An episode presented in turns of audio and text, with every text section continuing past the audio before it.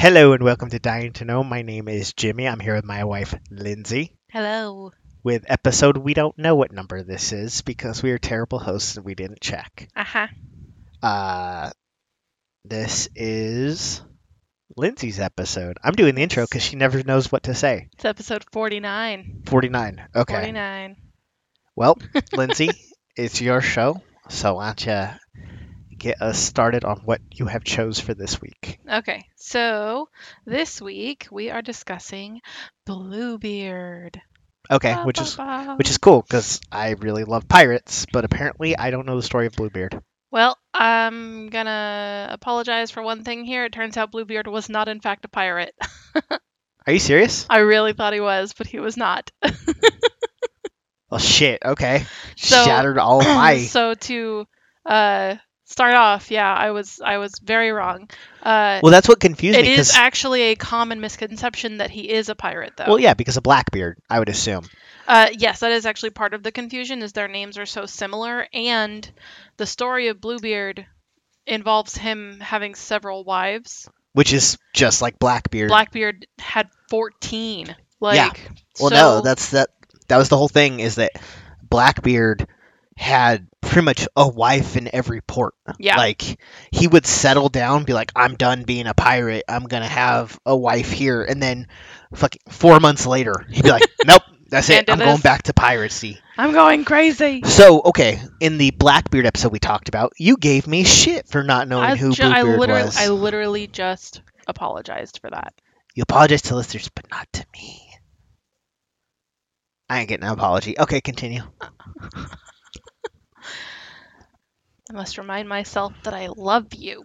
Um, so, so yeah, I mean, like I said, it, it's a pretty common misconception actually that Bluebeard was a pirate, even though he was not. He is purely fictional. Oh, really? Yes. Not a real person at all. No. Uh, there are some theories that he is based on a real person, Okay. but the the people that it's assumed he's based off of, it's super loose. Like like, Like, you can maybe see it, but it's it's it's okay, like, almost kind of like people are desperate to connect him to a real person. They're grasping at anything type kind of yeah. of thing. Okay. Okay, so first I'm going to start with the actual story of Bluebeard. Okay. Um, the the this, essentially the fairy tale of him. Okay. Um, what's interesting is there's really only one element of the story that is magical and and qualifies it as a fairy a tale. fairy tale. Otherwise, if you took this one element out, it's kind of just a horror story. So, Oh, okay. but This whole episode's going a completely different direction than I expected. yeah, so we're uh, like I said, I'm going to start with the actual fairy tale, and I'm just going to read through the whole thing um, of Bluebeard, and then I'll get into uh, what influenced it and and some ties to other things that we have. All right, hit me with it. Okay, so once upon a time, there was a man who had Oh, you're like straight up like straight up story. once upon a time. I didn't know. I thought you were like, give me like a synopsis. No, and and for reference, it's Oh. a Grimm's fairy tale. Interesting. Is it actually in that book you're holding? Uh, no, unfortunately, that's why I broke it out because I it says complete fairy tales, but it's not in here, so I was gypped. But It might. It might be one of those things. Like I know with the Grimm's fairy fair- tales, those are like the main ones, and then they had like short story versions. yes, so thi- this seems to be all of the short story versions of things. Gotcha. Uh, there are a lot. There are I think three different stories in here that are similar to Bluebeard's, but certain details are changed, and it's it, they're not perfect matches. well, and that's the thing with the the Grimm's fairy tales is like go to Barnes and Noble. There's like 17 different collections of them, and Yeah. they're all different. Yeah. So what happened was uh, b- the story of Bluebeard was an oral fairy tale. It was told orally. Okay. So, So, it was just word of mouth passed around. exactly. So depending on who wrote it down, you had different versions. yes, Okay. the Grimm's brothers were the first ones to write the story down, okay. and their version of it is super dark, which obviously all of the all Grimm's of, brothers all are. of them are. Um, the story that I am reading here was actually written by Charles Perrault. Uh, so his his version is very similar to the Grimm's brothers, but it's not quite as gory. Well, the correct me if I'm wrong. Like a lot of the Grimm's fairy tales, like are the basis for a lot of fairy tales we know today Yes. that have been Disneyfied. Yes. I mean the back of this book. Uh, the main ones that it that it lists, which are ones that we will instantly recognize, are Little Red Riding Hood, Sleeping Beauty, Snow White and the Seven Dwarves, Cinderella, Hansel and Gretel, Okay, Rapunzel, Rumpel, Rumpelstiltskin, Tom Thumb, The Frog Prince. Like, so what you're saying is like they have their version, which is dark and gory, and you have this guy has his version. Which one came first? Did they come around the same time? uh, my impression from from the research that I did was that the Grimm's brothers version came first. Charles Perrault's version is I don't want to say more child friendly, but it's the one that that was retold the most. Like it's it's Okay. more his version is more well known than the Grimm's brothers version. Okay, So, fair enough. That's why I was just curious. Uh, yeah. Yeah. so uh again, sorry. fairy tale. No, you're fine. Um, that's it's good because I wanted to clarify that in the first place. Okay, so once upon a time, there was a man who had fine town and country houses, gold and silver plates, embroidered furniture, and coaches gilt all over. But unfortunately, this man had a blue beard, uh, which made him so ugly and terrible that there was not a woman or girl who did not run away from him. The look on your face already. What the fuck? Okay, continue. Uh, and I don't I don't think it says in here, but uh, a few versions that I found specify that like his beard is not like it's not like a navy blue. It's straight up like cobalt blue. It's like Bright. yes, Okay. You can see spot him from a distance. Okay. Okay. Uh, one of his neighbors, a lady of quality, had two daughters who were perfectly beautiful. He proposed to marry one of them, leaving her to choose which of the two she would give him. Uh, neither of the daughters would have him, though, and they sent him from one to the other, not being able to make up their minds to marry a man who had a blue beard. Basically, they told him They treated this dude like the town leper. kind of, and they went back and forth, telling him that the reason they couldn't marry him was because The they, other sister wanted it to. Yes. And they, they didn't want to get in the way of the other sister's happiness with him. But like they were both telling him that. That's really sad. Yeah. Uh so what also increased their distaste for him was that he had had several wives already, all of whom had disappeared and no one knew what had become of them. Okay, now we get into some suspicious shit. yes. I was at first I felt bad for this guy. Now he's he's suspect num- numero uno here. yes. Uh, so at this point he's had six previous wives. Damn. Okay. uh, and again, all of them have disappeared. No word on where they've gone or what happened Okay. to them. So Bluebeard, in order to uh, make be- make better acquaintance with the girls, took took them with their mother, three or four of their most intimate friends, and several other young people who resided in the neighborhood to one of his country estates, Okay. uh, where they would pass an entire week. So they would stay there with They're him just for a hanging week out at one of his country. His the idea is for them to get to know him to I feel mean- more comfortable with him fair enough. Uh, nothing was thought of but excursions hunting and fishing parties balls entertainments uh, collations i don't know what that word is How you spell it? c-o-l-l-a-t-i-o-n-s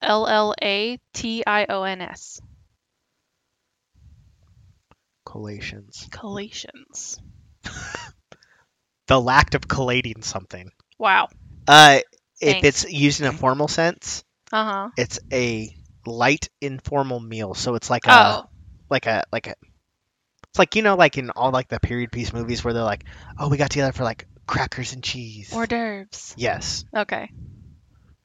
Uh, nobody went to bed.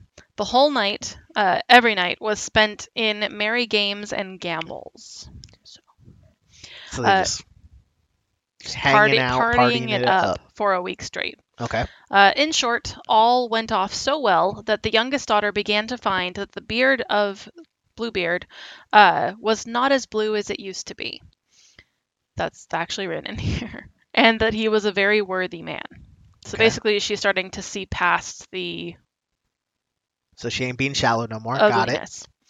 Uh, immediately upon their return to town, uh, the youngest daughter told her mother that she wished to marry Bluebeard, and within two weeks, their marriage took place. Oh damn. Okay. Wasted no time.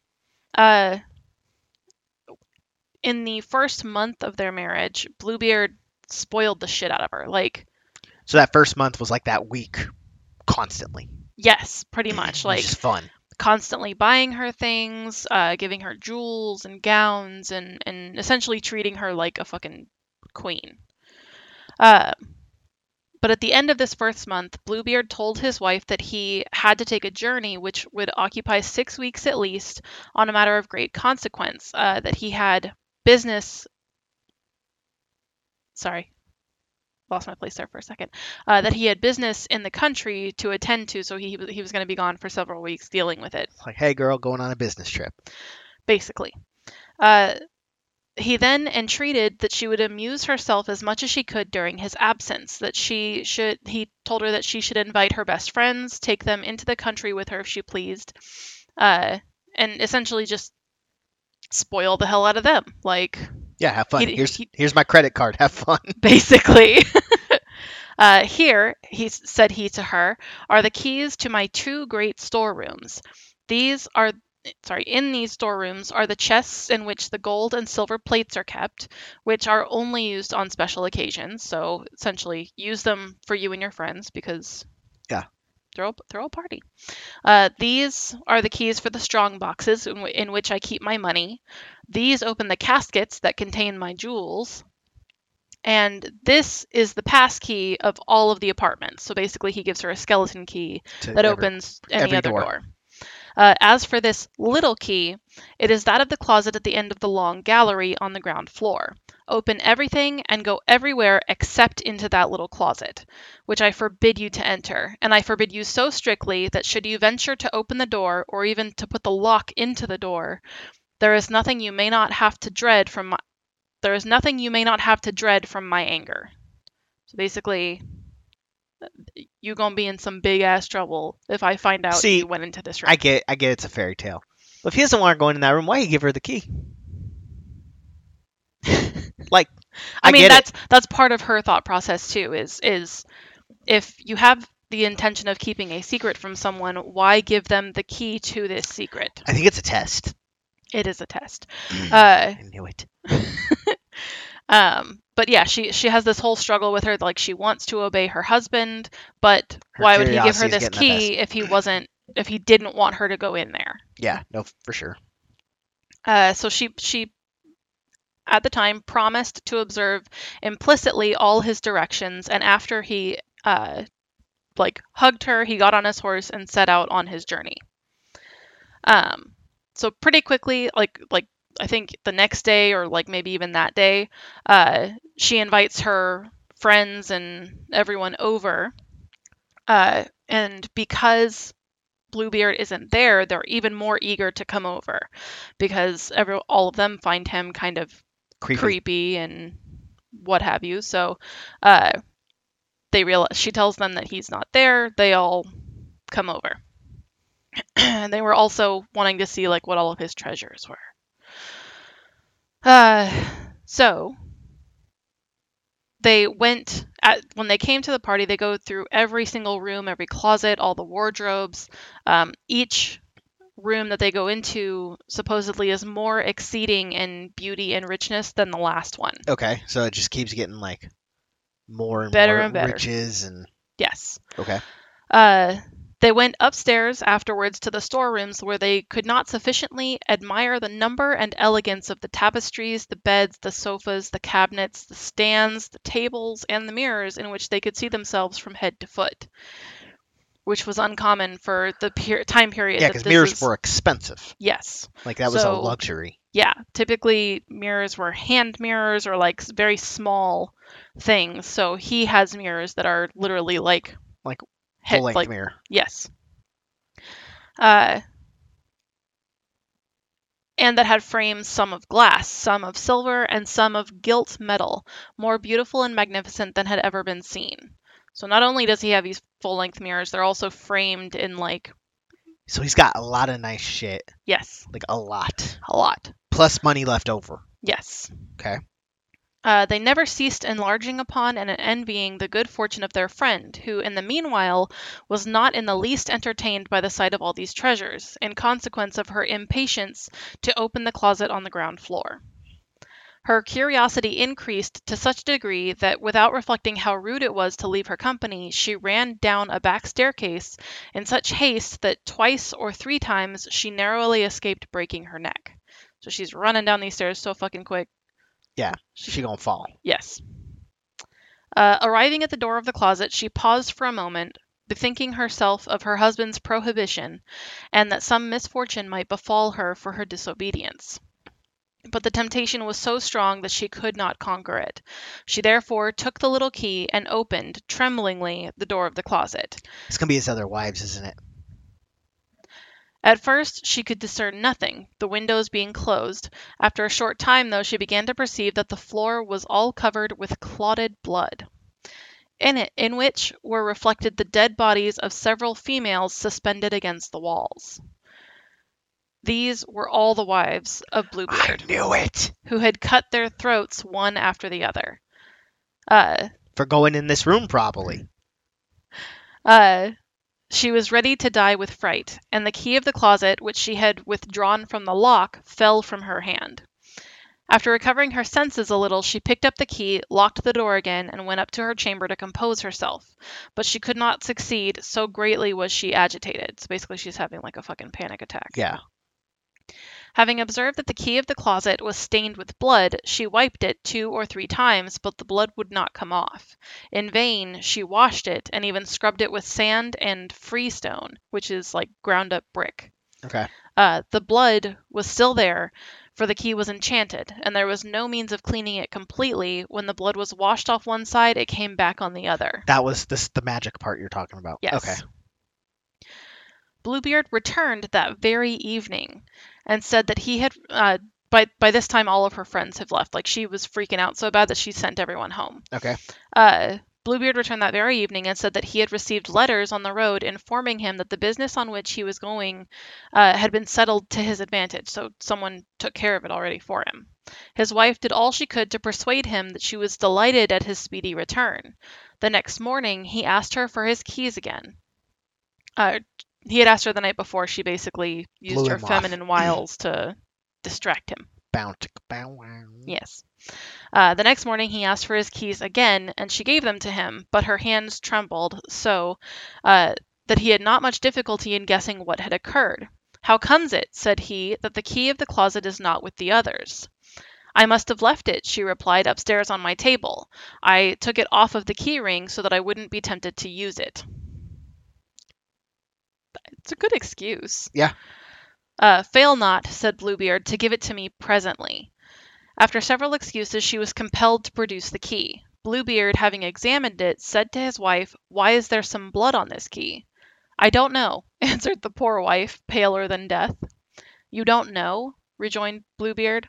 I know well enough. You must needs enter the closet. Well, madam, you shall enter it and go take your place amongst the ladies you saw there. So basically, He's gonna kill her. Yes. She flung herself at her husband's feet, weeping and begging his pardon, with all the signs of true repentance for having disobeyed him. Her beauty and affliction might have melted a rock, but Bluebeard had a heart had a heart harder than a rock. You must die, madam, said he, and immediately. If I must die, she replied, looking at him with streaming eyes, give me a little time to say my prayers. I give you a half of a quarter of an hour. Half of a quarter of an hour. So seven minutes. Yeah, roughly, answered Bluebeard, but not a minute more. As soon as he left her, she she called after her sister, who had stayed in a guest house uh, nearby from the party the night before. Uh, her sister comes running because she's like, "What the fuck's going on?" Uh, and said to her sister, "Sister Anne, Go up, I pray thee, to the top of the tower and see if my brothers are coming. They have promised me that they would come to see me today, and if you see them, sign to them to make haste. Uh, Sister Anne mounted to the top of the tower, and the poor distressed creature called to her every now and then. Anne, Sister Anne, dost thou not see anything coming? And Sister Anne answered her, I see nothing but the sun making dust and the grass growing green. In the meanwhile, Bluebeard, with a great cutlass in his hand, called out with all his might to his wife, Come down quickly, or I will come up there. One minute more, if you please, replied his wife, and immediately repeated in a low voice, Anne, Sister Anne, dost thou not dost thou not see anything coming? And Sister Anne replied, I see nothing but the sun making dust and the grass growing green.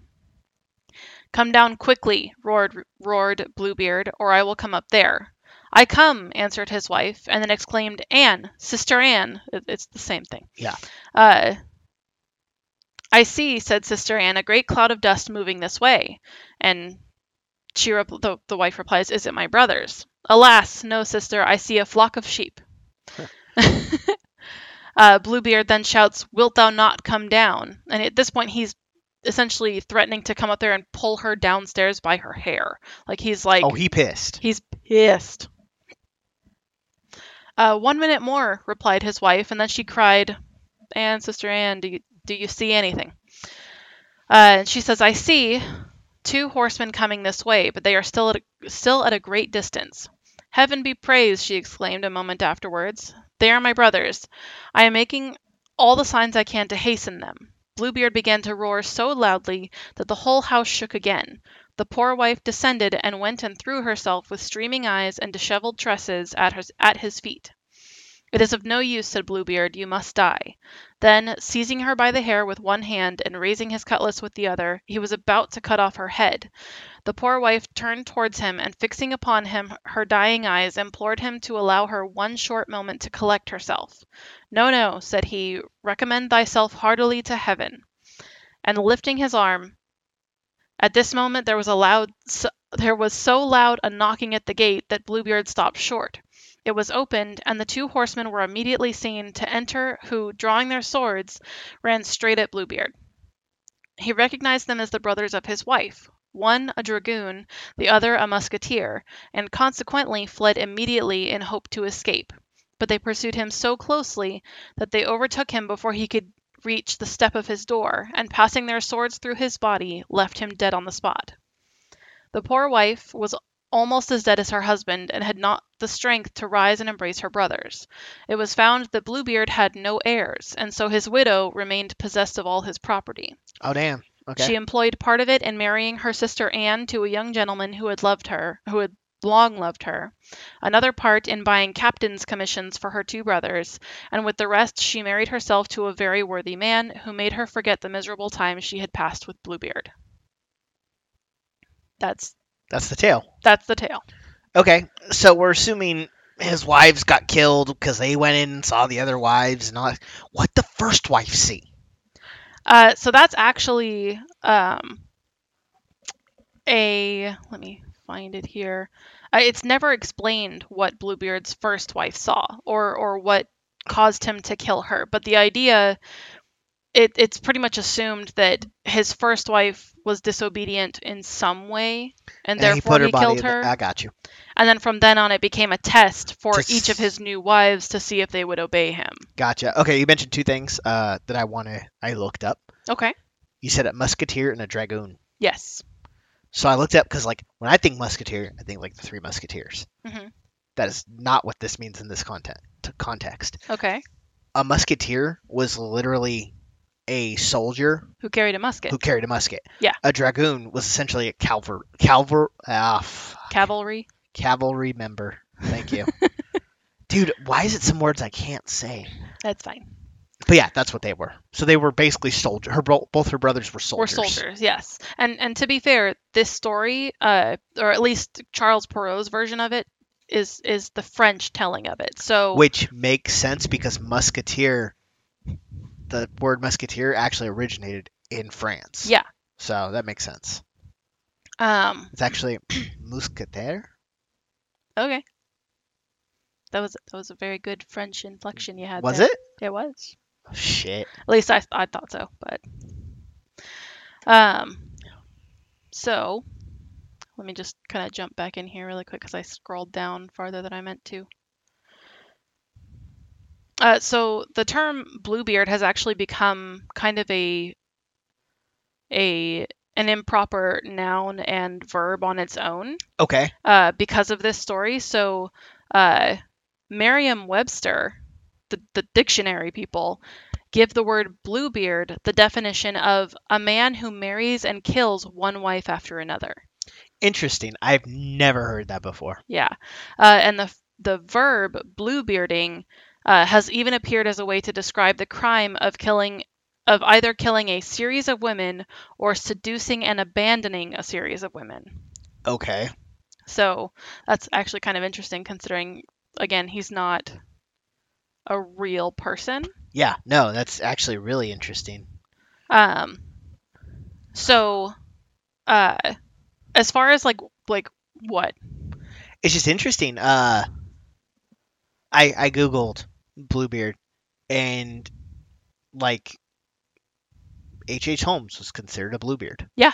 Uh, it says uh, George Joseph Smith, Johann Hoch, and Ed Gein are murderers who have such similar enough qualities that they can be considered a Bluebeard. Interesting. I have never heard that term before used towards serial killers. Yeah, it's it's really really interesting. Um, the there are actually two people that it's uh theorized Bluebeard is based on. Okay. Um. So uh. One is actually uh, 15th century convicted serial killer Gilles de Rais. Uh, That name is really familiar to me. I don't know why. Uh, he was a nobleman who fought alongside Joan of Arc, and uh, eventually became a both a marshal of France and Joan of Arc's official protector. But he was he was actually like once he retired from his military career, he he I know who this is. um he uh got into a lot of fucked up shit yes. and then was hanged and burned as a witch actually Yeah, as a murderous witch if I remember right, Homie got his rocks off by cutting the heads off of kids. boys specifically Yes. He- I- uh, I- he would that's why I know him. he would uh, sodomize them and then kill them by decapitating them. Yeah. Um, unfortunately, there was almost no physical evidence found against him because he burned the bodies after he killed them. Mhm. But he, uh, I think they they did find some kind of proof linking him to I think like forty something boys that were killed or or went missing. Uh, he confessed to killing like 140 boys, but the estimated numbers are like up in the 300s. So why? Why is he linked? Yeah.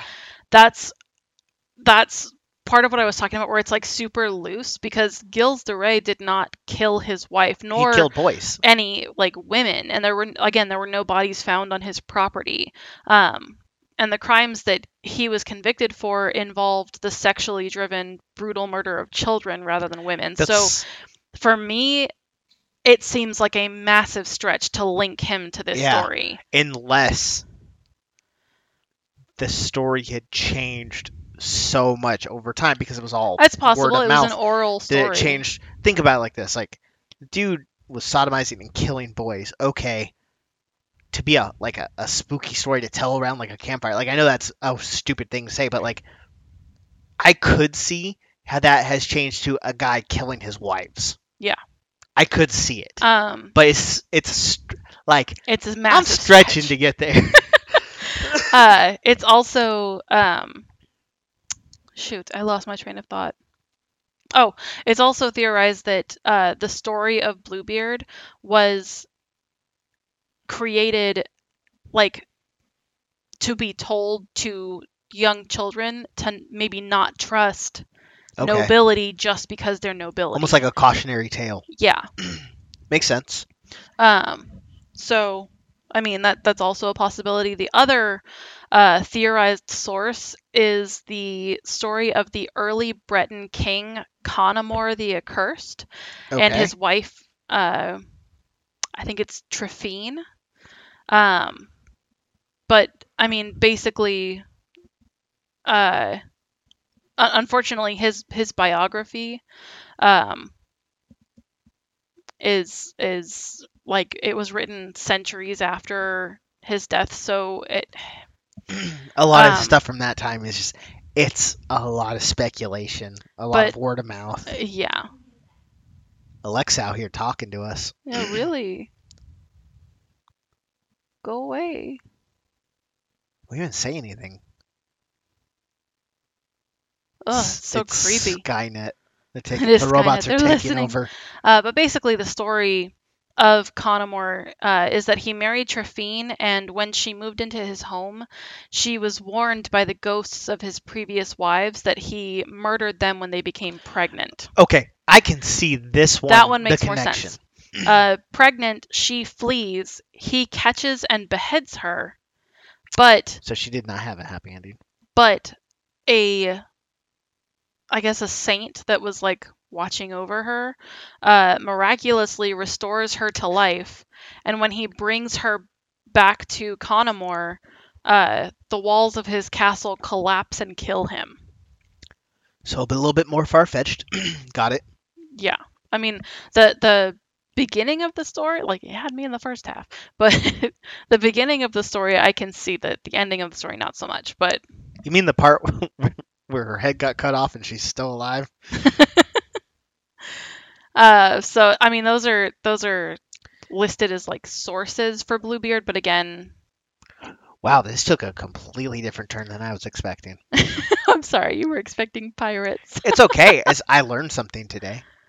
I don't feel like, and I'm not giving you shit. I actually feel better because I, I like pride myself on my pirate knowledge. And when you guys were like, because you and my dad both said, "How do you not know who Bluebeard the pirate is?" I'm like, I've never fucking heard of this guy. It now- does it does make me feel a little better that your dad thought he was a pirate too. Apparently, I looked it up. It's A It's lot of people thought he was a pirate, Yeah, but but yeah, it makes me feel a little better. And like I said, we went from I was like, man, she's doing a pirate episode. Like, huh? Wasn't expecting Lindsay to do a pirate episode to to murder. like it always from- comes back to murder From We went from uh, pirate to serial killer. hmm Um, so I also want to dive a little bit into uh, the kind of morals behind the story. Okay. because we talked about how it, it could have been like a you know like you said a cautionary tale but i also really like the um similarity to some other like mythological stories and Okay. just stories that we know already anyway but um so Hit me with the story you're comparing to, and I'll see if I can piece together where your mind went with this. okay so there's a few stories Okay. Uh, the first two are the stories of Pandora and Psyche. Go So, for it, because Pandora, you Pandora's box. Yes. She's given this box by Zeus, told not to, to open, it. When she opens it, all the bad shit comes out. The only thing left in the box is hope. It, it's the whole. I, I I guess I could see. Yeah, that makes sense. It's the whole like curiosity. Killed the cat. Yes, and and curiosity is bad. You like because she didn't obey the command to not open the box. Uh, I mean, the we've talked about it at length. Zeus is a dickhead anyway. Um, it's the same with Psyche. Psyche uh, was like a, I can't remember if she was Greek or Roman specifically, but uh, basically she is a young woman who is sacrificed to become the bride of like this monster. It turns out that the monster is Cupid, but he's disguised, and he falls in love with her. Okay. And as once they're like married and they're living together, he only appears to her at like in the dark of night. Okay. And he basically tells her like we can like sh- they, she starts to fall in love with him. He tells her we can only be together so long as you never see what I look like. Okay. Okay. Uh eventually there's a point where they're sleeping in bed together and curiosity gets the better of her and she looks upon him while he's sleeping and essentially it it was like a curse that cupid's mother aphrodite had placed on them because people talked about how psyche was more beautiful than aphrodite so she cursed psyche That sounds about right. yeah Because Aphrodite, like that was her whole thing was she had to be the most pretty. She had to be the center of attention. And if there was someone out there that one upped her, Yeah. she was gonna screw her over. Um, the story of Psyche and Cupid actually ends up on a happy note, but that it's the, again, it's the whole Curiosity. curiosity. She she disobeyed, therefore she was punished for it. So Um, your Psyche is Greek, Oh, okay. okay. because Aphrodite is Greek. Uh, and with Cupid, it's it's weird because there's like that whole thing with Greek and Roman gods. They all have counterparts. Yeah. Cupid is the Roman side of Eros. So it was Eros. Yeah. Technically, not Yeah. Cupid, but but yeah, same same god essentially. Yep. Um. Okay, so the one that that we're gonna know the best, and that our listeners will probably know the best. Do you, do you want to take Do you want to take a guess? Okay. Give me a hint. Like, is it? It's one of your favorite Disney movies. Oh shit. Okay. Threw you off completely, huh? My favorite Disney movies.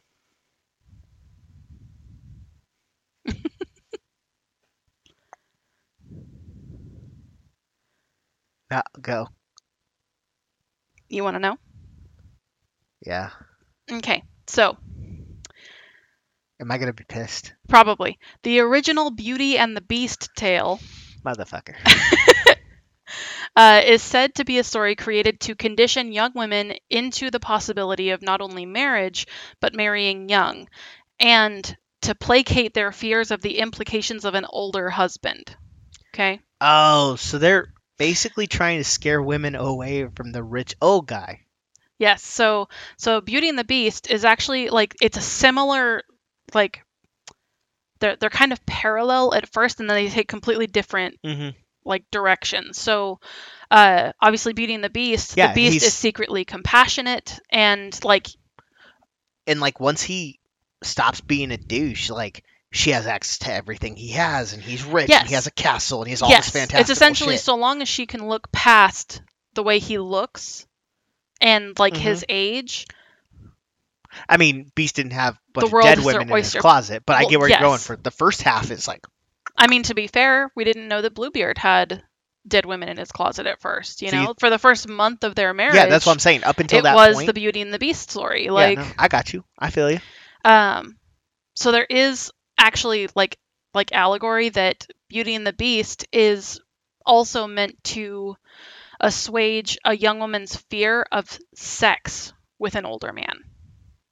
That essentially, again, it's it's the Mhm. looking past his appearances, um, especially because a lot of young women at that time thought that sex was more painful and So the idea is to tell these women, these young girls, these stories, so they'll commit to getting married and having babies with younger guys. Because if they don't, when they're with young, guys. well, no, it's to compel them to have babies and marry younger guys. Because if they don't, the only people they're going to be able to settle with is these older guys who are going to kill them. Oh yes, yes. Essentially, it's it's, um, yeah, because I it, again, it's it's Because if you have a rich old white, well, why did I say white dude? Well, it's it's it's European. this era. I mean, it's European. Yeah, I mean, because that's really honestly where a lot of the these like but it, does share. They do share similar themes. You have the mysterious captor, which is obviously the Beast and, and Bluebeard. Uh, this looming castle where like she's got all of these grand estates. reluctance at first growing into curiosity, growing into oh, I can I can, I can love save him, like Yeah. exactly. I can um, save him. but yeah, so it's it's also again a play on the fact that like Beauty and the Beast was meant to help women accept having an older, possibly hairier and like uh, an, ugly husband, I guess. Uh, and not being afraid of of having an intimate relationship with him just because he looks that way uh, versus like you said with with bluebeard uh, this story that essentially Oh. aggravates women's fears and So you're saying confirms for their the first worst half, fears of sex like so you're saying the first half they're similar, but the second half they're polar opposites in what they're trying to achieve. Yes. Okay, now I got, now I got you. I thought you were saying they were So- similar all the way through. No, so the whole thing is that the beast turns out to be this super compassionate guy who I mean obviously in the Disney version he becomes this handsome prince. Actually in the In the original, in the original he does too. tale, he Um, breaks the curse too. but yeah, it's all about looking past those and you know to to love him anyway. In Bluebeard, it's it's like yes, sometimes you can see past those things, but there's also the the idea not that you shouldn't trust your husband, but that like you've got this older guy who's pursuing much younger women Yeah, consistently I mean, maybe but that, that was common at the yourself at, him. It was, It was really common at the time. but Because at that point in time, like all they cared about was having a wife that was young enough that could produce children for them. True. Like that's literally men saw women as sex and baby factories. That's literally what they saw them as, and nothing else. Yeah. I'm not saying that's right by any means. I'm just that's Yeah. How shit was. Man, you had me th- fucking thrown for a loop when you're like, it's one of your favorite Disney movies. I'm like, how the fuck does this relate to Lion King or Aladdin? and I was like, Aladdin. Well, he's something that he's I said it, not I said Aladdin. it's one of your favorites, not was- your favorites. That's what I was. I was so confused. I was like, I'm like, okay, well, in Aladdin, he's you know something that he's not, and I, I guess he lies to her and he keeps shit from her. Ah, like that's, a, Whew, I was way off. Um, there's also uh, just last little bits here. Um, some some comparisons that uh, one Bluebeard can only be considered a fairy tale because of the magical bleeding key. Yeah, that's interesting. That no matter rest, how much she cleans it, the the blood reappears. seemed very grounded in quasi reality until Yes. that point. Um, there's also theories that the key is associated with the male sex organ, uh, particularly the first intercourse when I- the hymen is broken and there's I know that just seems like a Blood. stretch. That's like that shit in, when you're in high school and they're like, "The sky is blue." What did the author mean by this? Was he using it to reflect his inner but the i- the idea is that the key being bloodied and Bluebeard coming home to find the key bloodied essentially is that his wife cheated on him. You know what I mean? If Yeah. we're referring to it as a Yeah, I'm going with- penis, I'm like going with I'm going with a stretch on that one. Yeah. Um, another one is that the key the offered first to the wife by penis on our podcast. penis. Uh, uh, I'm a child. the other one is that the key offered to the wife by Bluebeard represents his superiority since he knows something that she does not. Uh, and that yeah. the blood on the key indicates that she now has that knowledge. And See, like basically he has to kill her to erase that difference between them that that like in order to put her back in the the back in her place. back at a disadvantage yes he he has to kill her See, I feel like those two are like, like I said, I feel like those two are a stretch. I feel like that's people today looking for meaning. Yeah. In a story that goes to like what you were talking about, where it's to scare hmm young women. Like, uh, I'll stick with your your first couple of theories. Those last two, rough. one of honestly one of my favorite ones though which i haven't talked about yet is that the key uh refers to sorry the key is the key of knowing which gives the wife consciousness okay in like a in like a metaphysical sense To like She- see she can past his choose- bullshit. she can choose not to open the door and live as a naive young woman or she can choose to open the door to truth to to Okay, I can the get. be- truth. I can get behind that one. yeah The other two, not so much. I can get behind this one. but yeah it's it's so there's some debate over like the Message. the real like more message of the story if it's meant to be like you shouldn't disobey your husband or else he might kill kill, you. you God or damn. if it's supposed to be like a a cautionary. a thing. cautionary tale or again if it's meant to to encourage young women to question things because what they're not being told could be life altering essentially I mean, fair enough.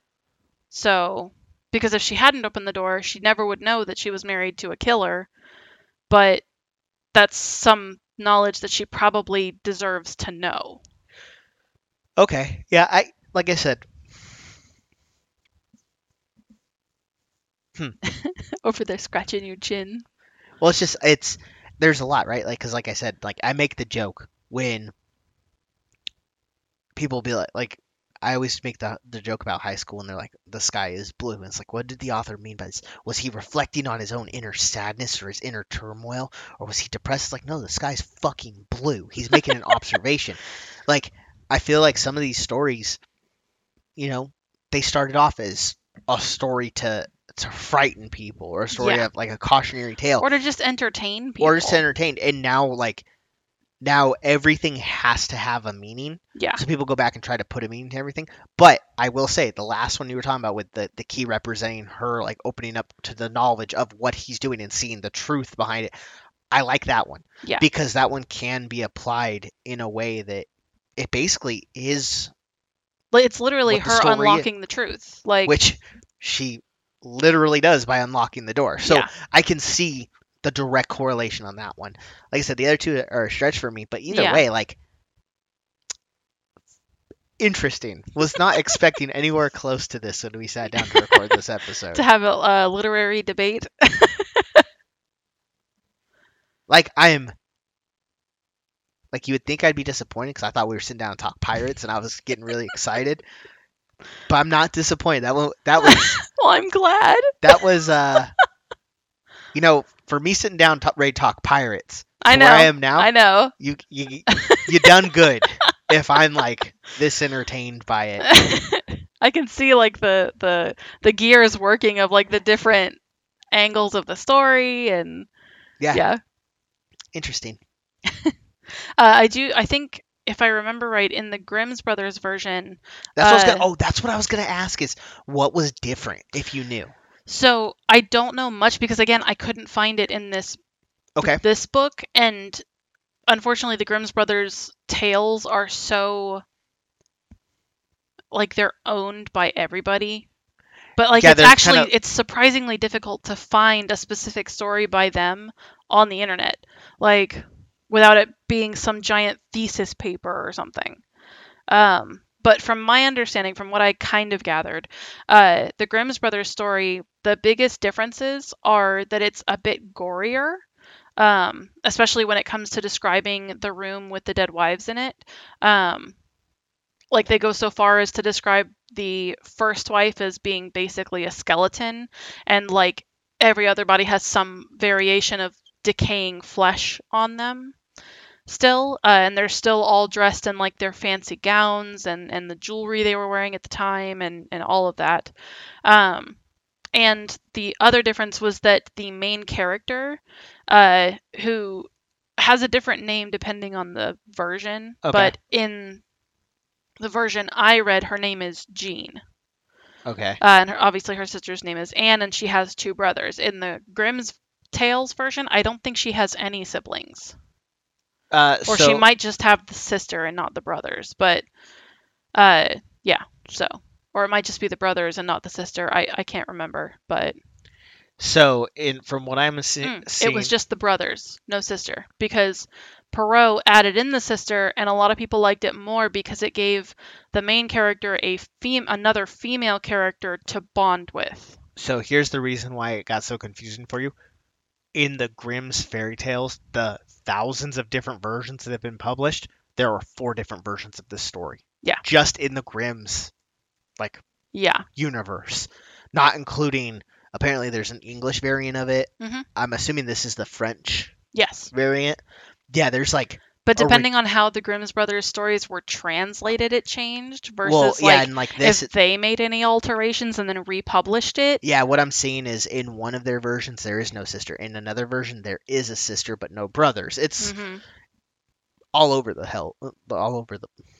All over the place. But this Thank one you. is the one the the French version, i in my understanding, is the one that became the most Popular. commonly known. Yeah. Which is probably why it's not included in this kind of stuff because it's not the definitive version of that story. True. And if there are four different versions of that story just by the Grimm's brothers alone, it might be difficult to narrow down which one to include in this little compendium I have. Yeah. But yeah. Interesting. Well, I'm glad you liked it, even though he turned out not to be a pirate. I'm I was I would thoroughly enjoyed that. It actually thinks part of me thinks we should do a an episode later on about the Grimm brothers. I would like to. 'Cause I think that would be a, a good one. Mhm. Uh, just because like if you're listening to this and you don't know, we've already mentioned it. Like most modern day fairy tales are based off of their versions, and their versions very gory, Oh yeah, very dark, and very screwed up. yeah. They like What's funny though is those while those stories again were collected from oral stories that they heard, uh, they weren't really the Grimm's brothers versions weren't really meant to have morals to their stories. No, they were the whole- purely for like whole- entertainment. Well, and that's the whole thing. Like the best, like God, I heard it on a podcast or I read it in a book. It was a quote. It was the modern day fairy tales we have are meant to entertain children, but the fairy tales they're based off of were meant to frighten children. yes. That's the difference. Like you have Mhm. Disney movies now that are meant to be like colorful and to entertain kids, Yeah. where the stories they're based off were meant to terrify children. Yeah. Um, Well, yeah. because a lot of them were meant to scare kids into obedience, basically. which this Yeah. is a perfect example of Mhm. bringing it full circle. Meta. Meta. All right, that it. Yeah, I think we're calling it there. That's That's yeah. a that was a good one. I shockingly surprised. Shockingly surprised. God, dude, I can't talk. I'm not even sure what you were trying to say. Shockingly surprisingly satisfied. satisfied. Okay. That's a good one. I really enjoyed that. Well, I'm glad. I hope everyone else did. If not, you just wasted an hour of your life listening That's to us. that's so if they still listen to this podcast uh, after we skipped several weeks. Our download number's still good. Is it really? Mhm. well, that's good. We love you guys. Yeah, no, eh, seriously though, thank you. Unfortunately, we're, we're we're human and we forget what day it is sometimes, well, and to do research. so to give everyone kind of reference here, reference on what the hell is going on is why we suck at this. Lindsay and I moved. Uh, we mentioned it before. Back last July, we moved uh, from Florida, which is where we lived when we started this podcast, to Oklahoma because of you know being told to move. Um, and ever since then, I've been in and out of training. I've been doing all kinds of stuff, and like right now. With how my schedule is, or should I say my lack of schedule, it's Yeah. very hard for us to keep track of what day it is Uh, pretty yeah. today yeah. was a perfect example of us and i'm making no joke about this it is thursday night and we are recording this to release tomorrow because we were on the way to the store this afternoon it was oh shit we have to record an episode tonight so we are trying we're we're going to try to stay more on it Mhm. to release a weekly episode um, but actually But for I- throwing it together in like two damn, hours, damn good. I feel like it was a good Uh, episode. and to answer your question about how well we're doing, this episode right here uh, should put us past 3,000 downloads. Ooh. We're at 2,998 as of right now. Ooh, we famous. Just kidding. Nowhere So- close. Thank you guys for listening. If you enjoyed it, as always, you can find all of our social media stuff on dyingtoknow.simplecast.com. Mhm. Uh, or you can email us directly at dyingtoknowcast at gmail.com. Um, like I said, we're trying to get better about a weekly thing. So I have some friends and family who are trying to keep us honest about about that. yeah. Basically, they give us shit anytime we don't upload an episode. so anyway, uh, with that being said, we will catch you next week. Okay, love you. Bye.